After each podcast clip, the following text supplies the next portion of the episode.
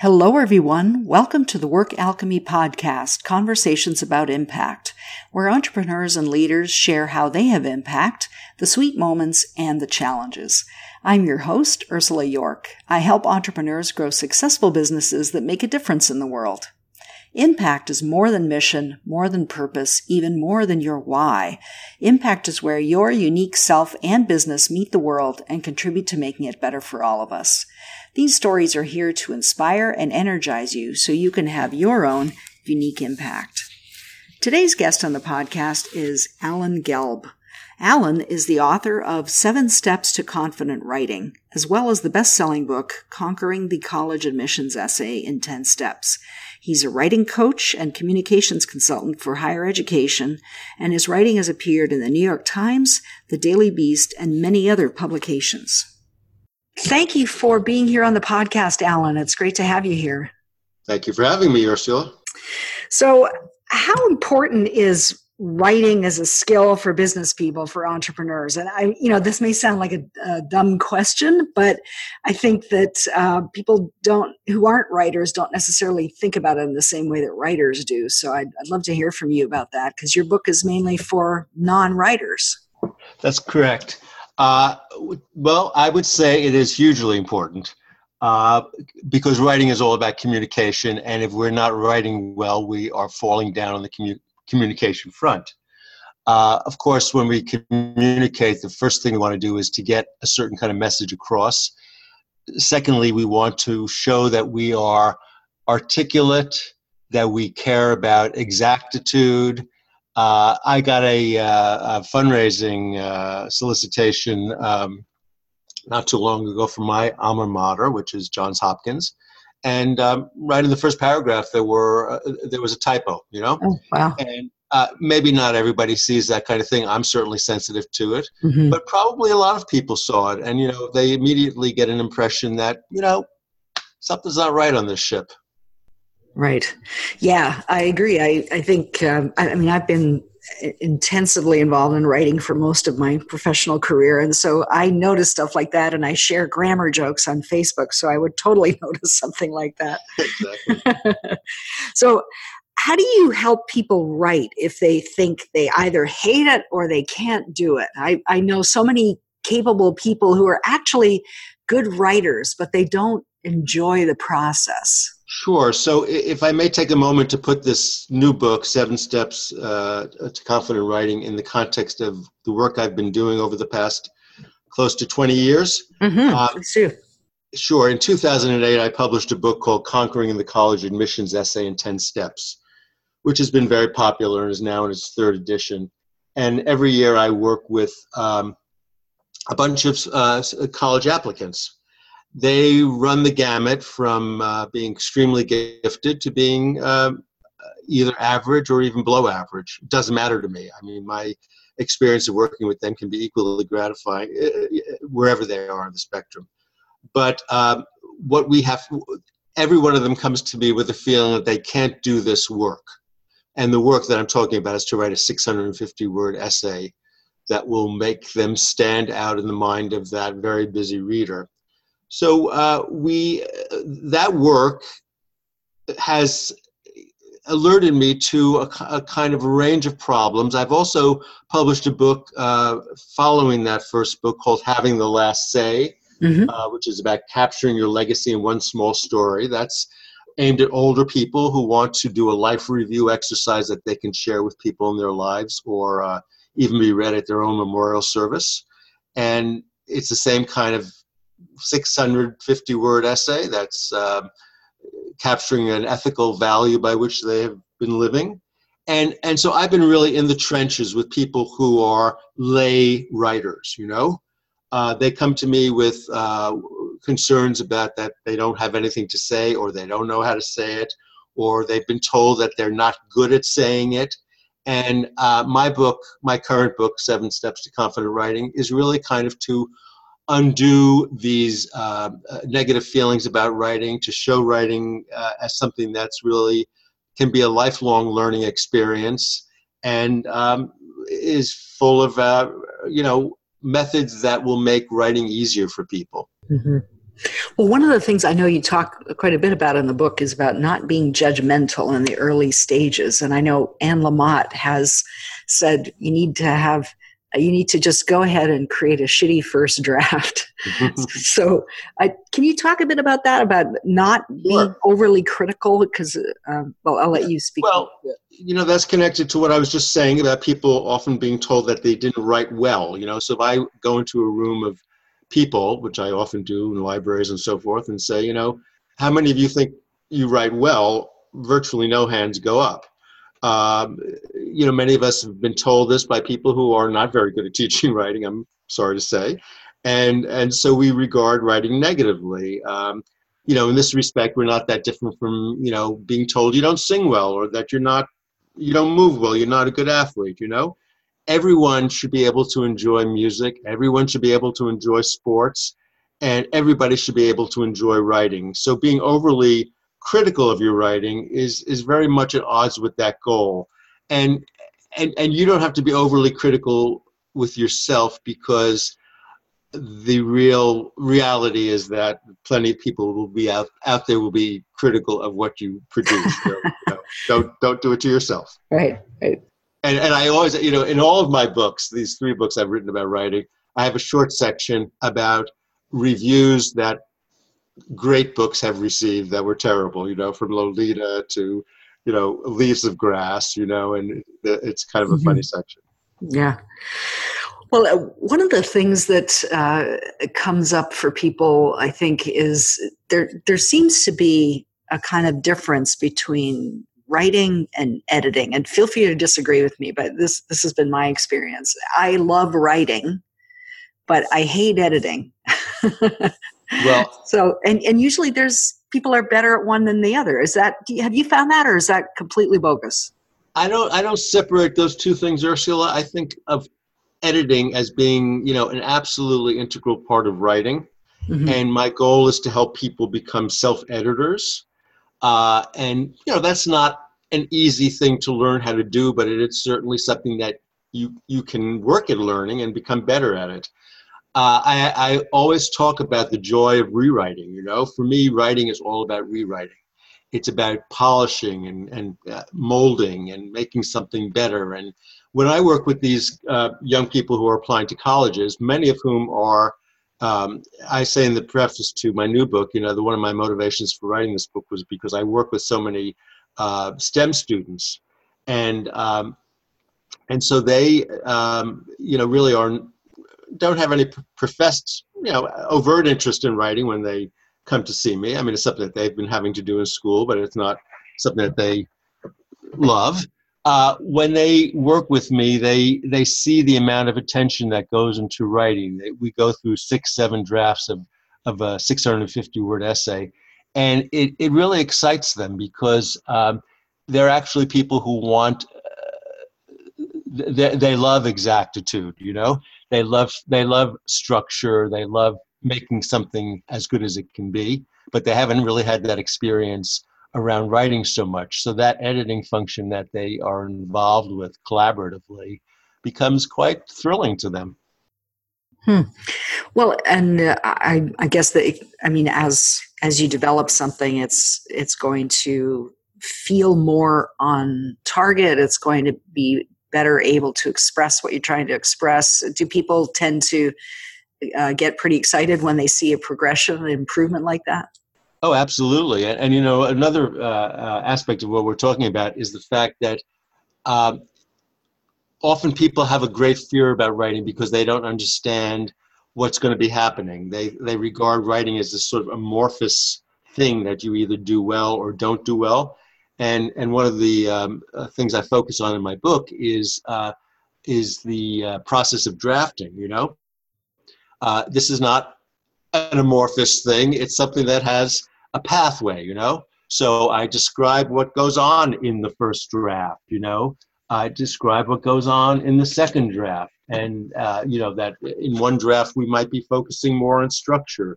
As we move along, we focus more on point of view or tone and you know then we get into the polishing um, piece of the work you know so that lends the whole process a, uh, a form mm-hmm. Well, can you talk a little bit more about that? About writing the process of writing a first, second, and third draft, and how sure. does how do things shift as you right? Progress? So uh, you know, each of these drafts would have an identifiable goal. Uh, when I work with a student or an adult, uh, I and I edit a piece of work. I always send back two files. One is a fully tracked file that shows every single change I've made, and these, have, of course, are proposed changes because I say it's collaborative. That's the first thing I tell people. Mm-hmm. You know, we're in this together. I'm not right. Uh, you're not ro- wrong. You know, you can correct me. We'll we'll we'll work it out together. You know, but when I send back a fully tracked file, it shows everything that I think, you know, is an issue or could be improved or I have improved.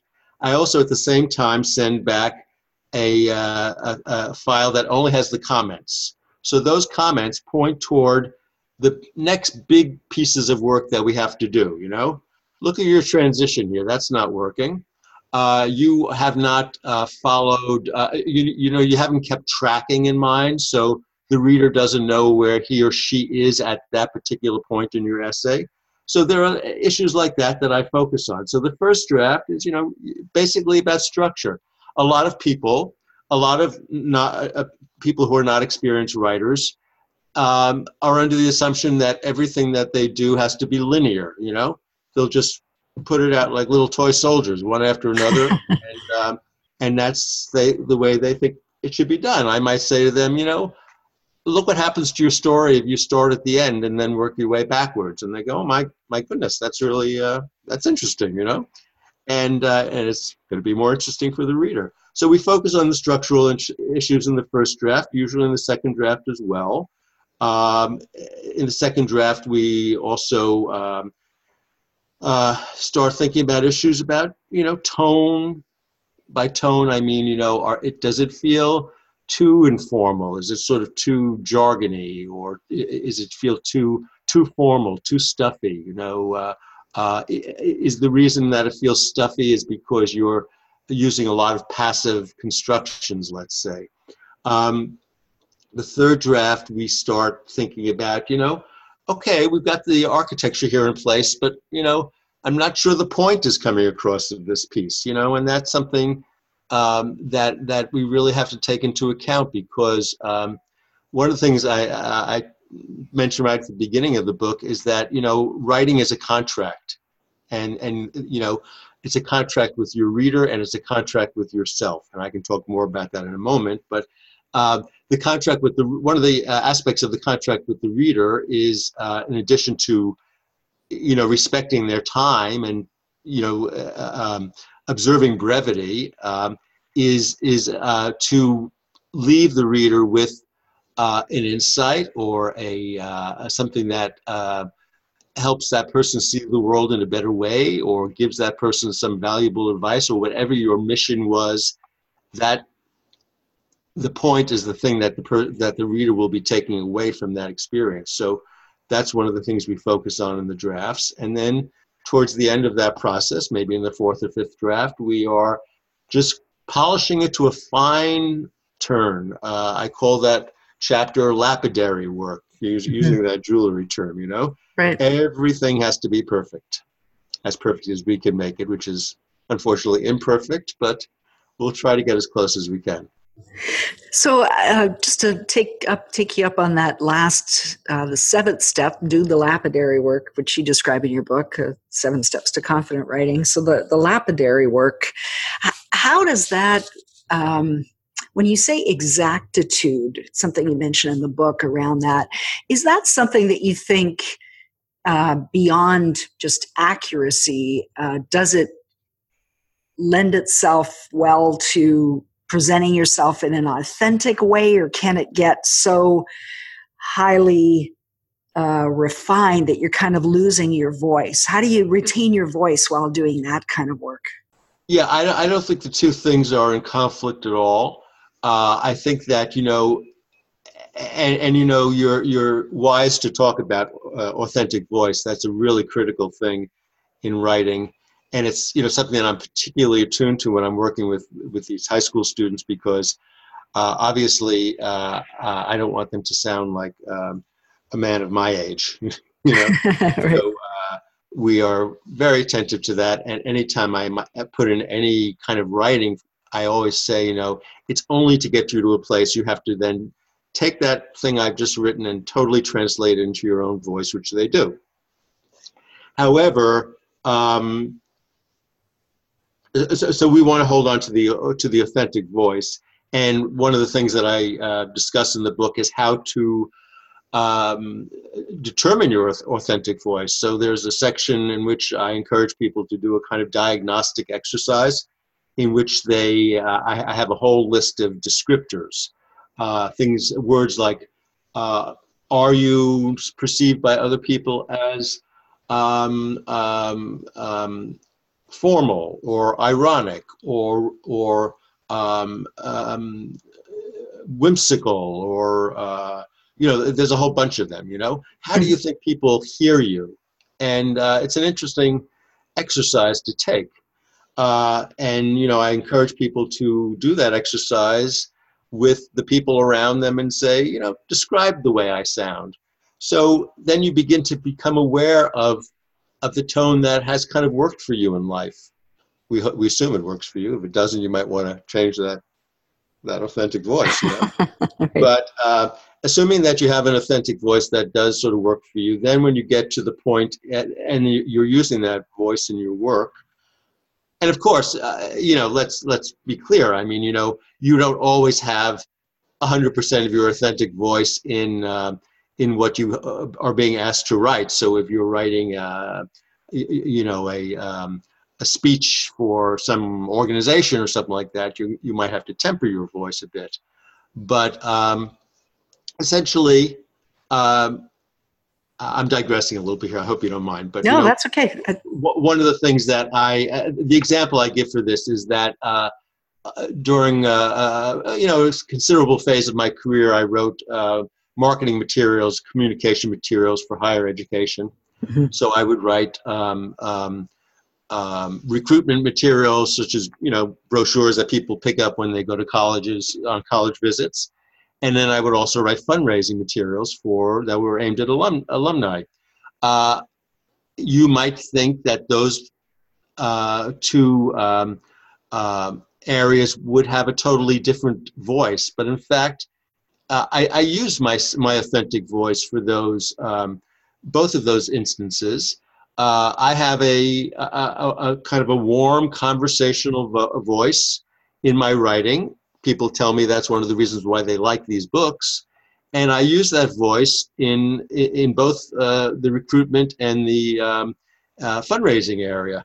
Uh, of course, I, I, I I finesse them so they didn't sound the same, but the essence of them were the same, and they work just as well in both uh, both. Mm-hmm.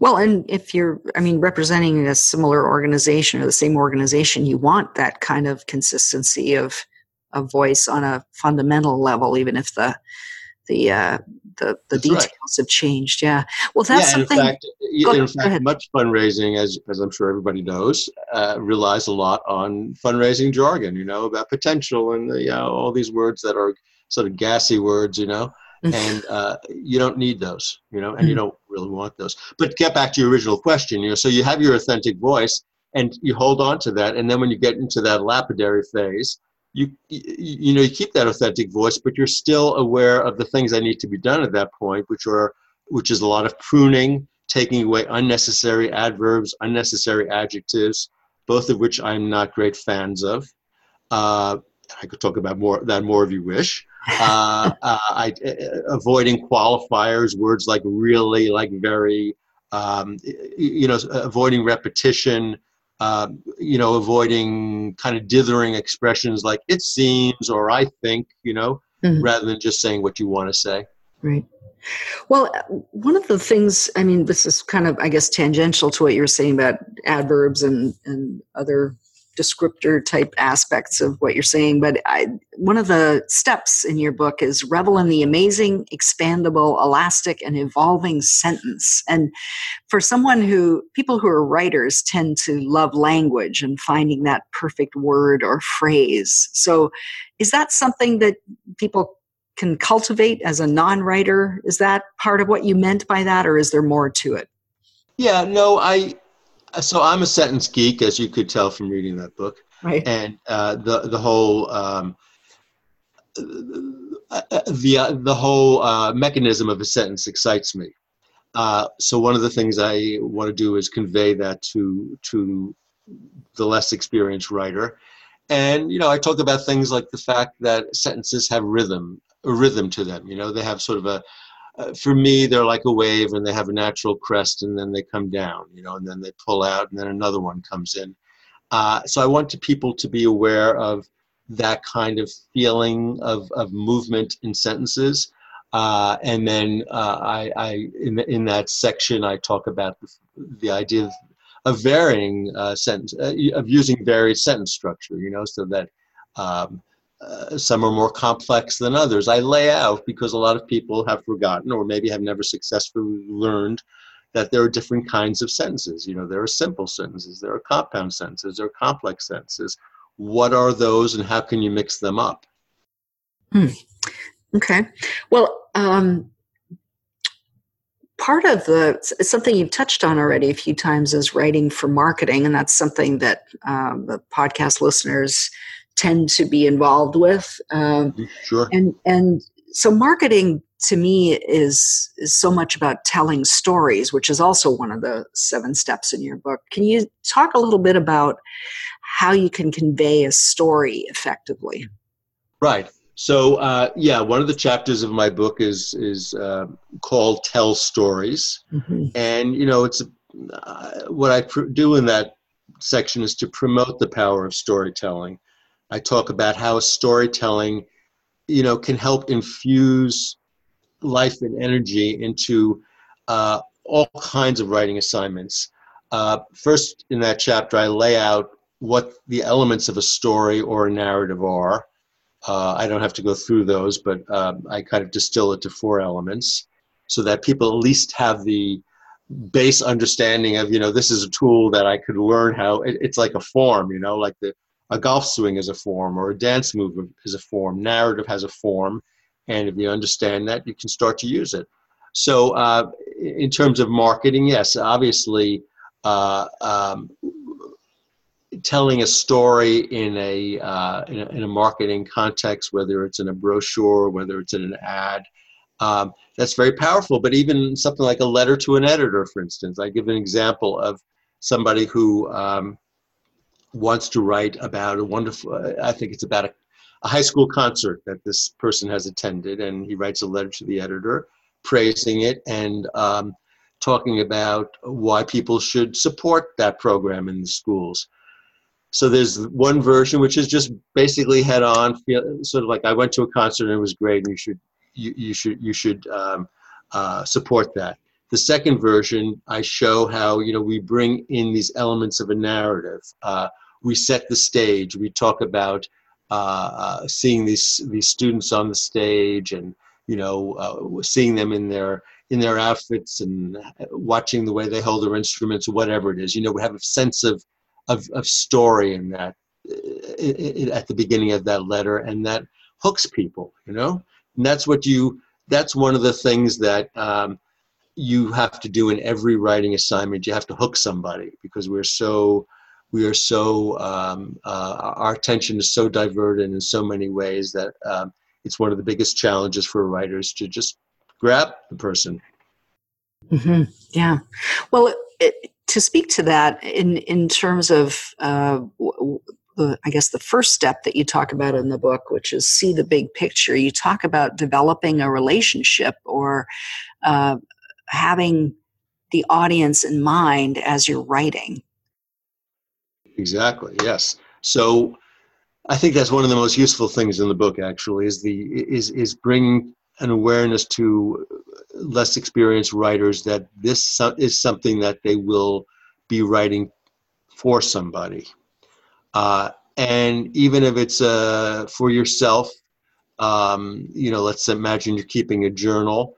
Uh, obviously, that sense is is diminished, but it's still. I, I think even in that situation, it's still there. Somebody might read this at some point. You might want to share this at some point, but certainly in in um, in every other area, uh, of writing, you know, you have to keep in mind that this is something that somebody will read. Um, so I give an example, for instance, of writing a, a letter of disgruntlement to a motel uh, where you've had a really bad night, and you know, rather than um, uh, just screaming in your letter, you know how furious you are, you might, you know, sort of think in mind that this is a person who's going to be reading this. How's that person going to receive it, and how can you make a connection with that person so that it will actually be read in a way that that person can absorb it? Just a simple, uh, a simple example, you know.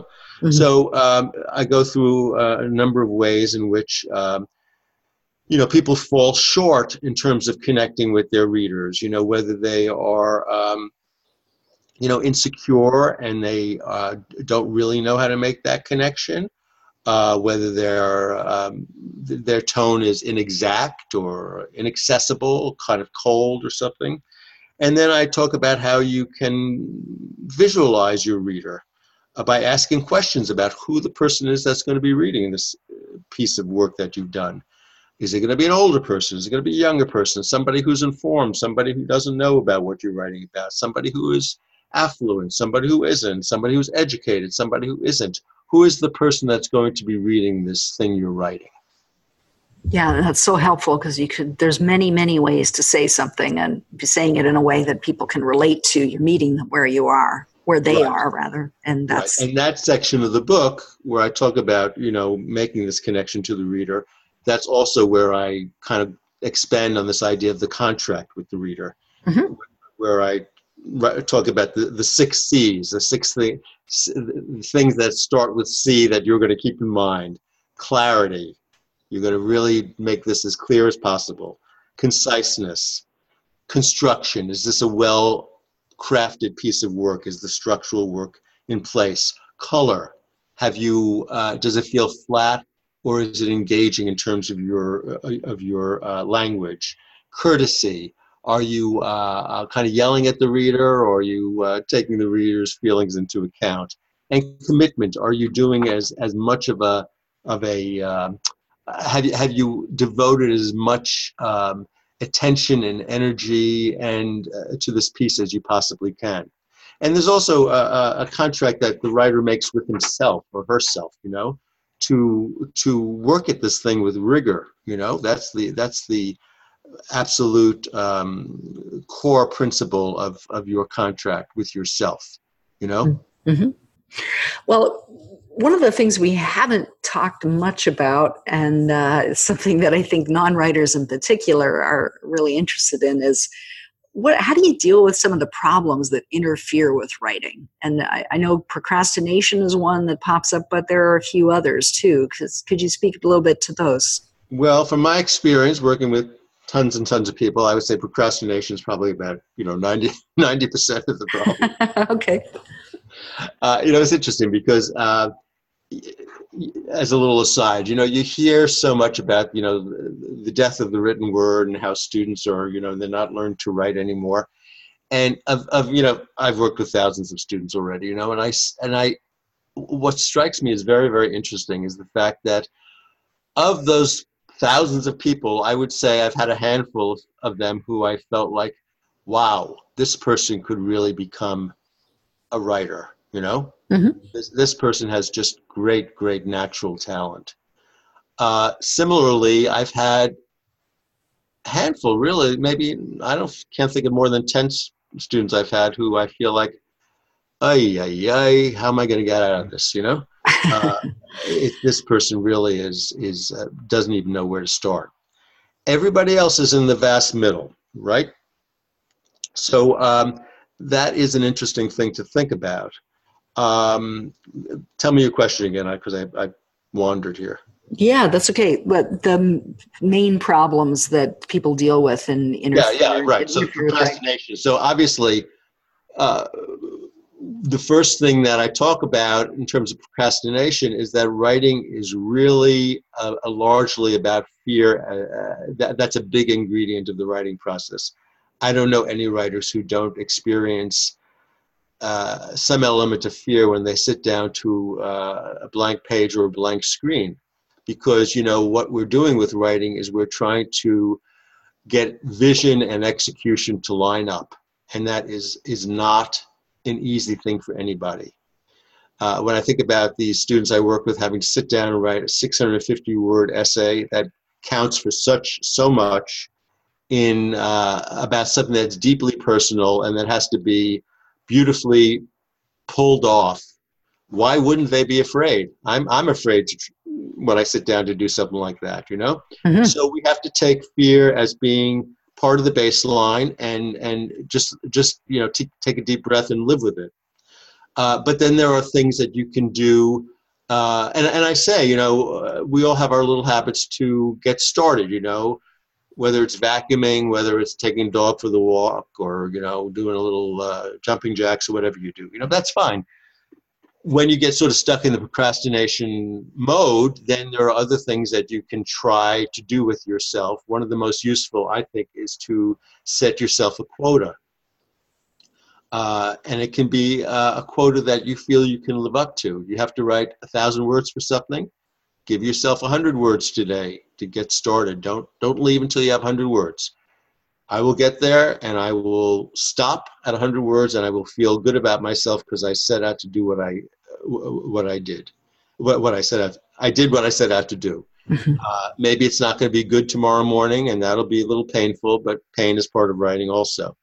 Um, a- another thing we can do in terms of uh, procrastination is that we can, um, um, you know, give our give ourselves rewards. Um, you know, if we've had um, a hard day uh, and we've gotten something done, do something you enjoy afterwards you know mm-hmm. but basically um, you know what i'm talking about is is kind of uh, really um, allowing yourself to to understand that this is this is tough work uh, and um,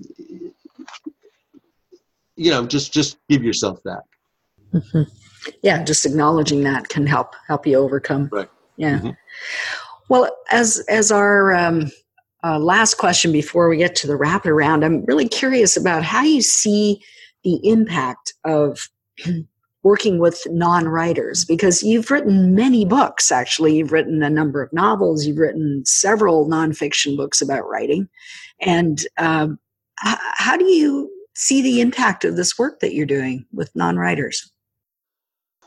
Well, I see it. I mean, personally, for me, it's enormously gratifying because uh, for me, I see it opening up a, a, window for people and, and helping them understand the world better and helping them understand themselves better. So, uh, when a student has successfully gone through the experience of writing something deeply personal and deeply intimate about themselves, I feel like they have made a step towards the kind of um, self awareness and self realization that is our lifelong work, you know? Mm-hmm. And I gave them uh, a tool to start doing that.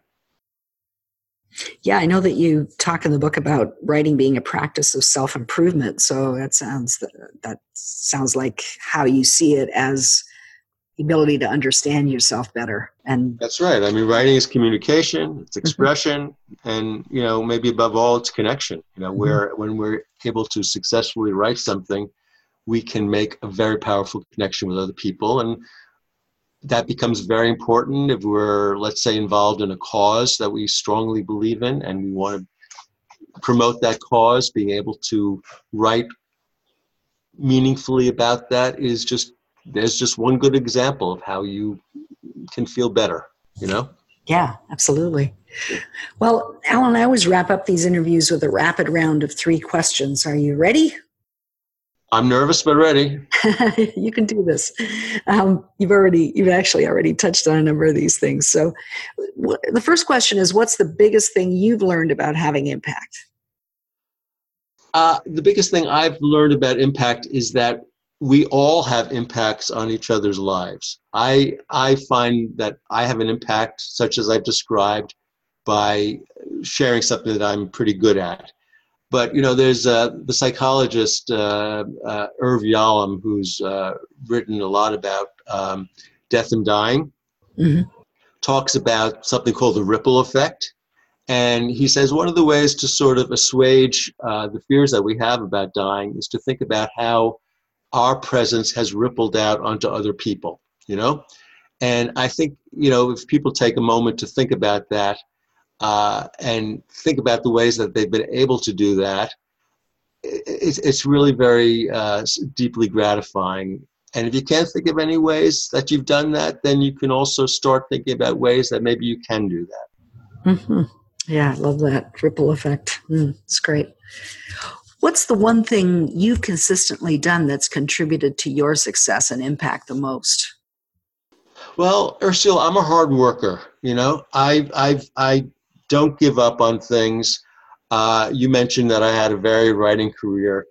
Uh, you don't know half of it. you know, I've written everything from soap opera to uh, a book about a multiple murder on my road up here in the small town that I live right. in.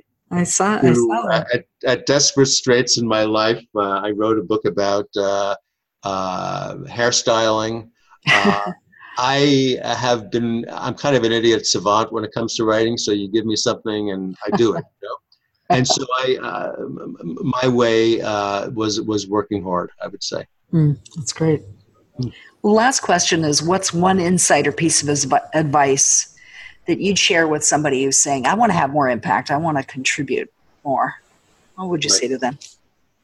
I like to share with people in my life and people who are listening the I, I, think one of the best things you can do for yourself is not to be harsh on yourself to give yourself room to uh, feel good about yourself so you can help others feel good about themselves.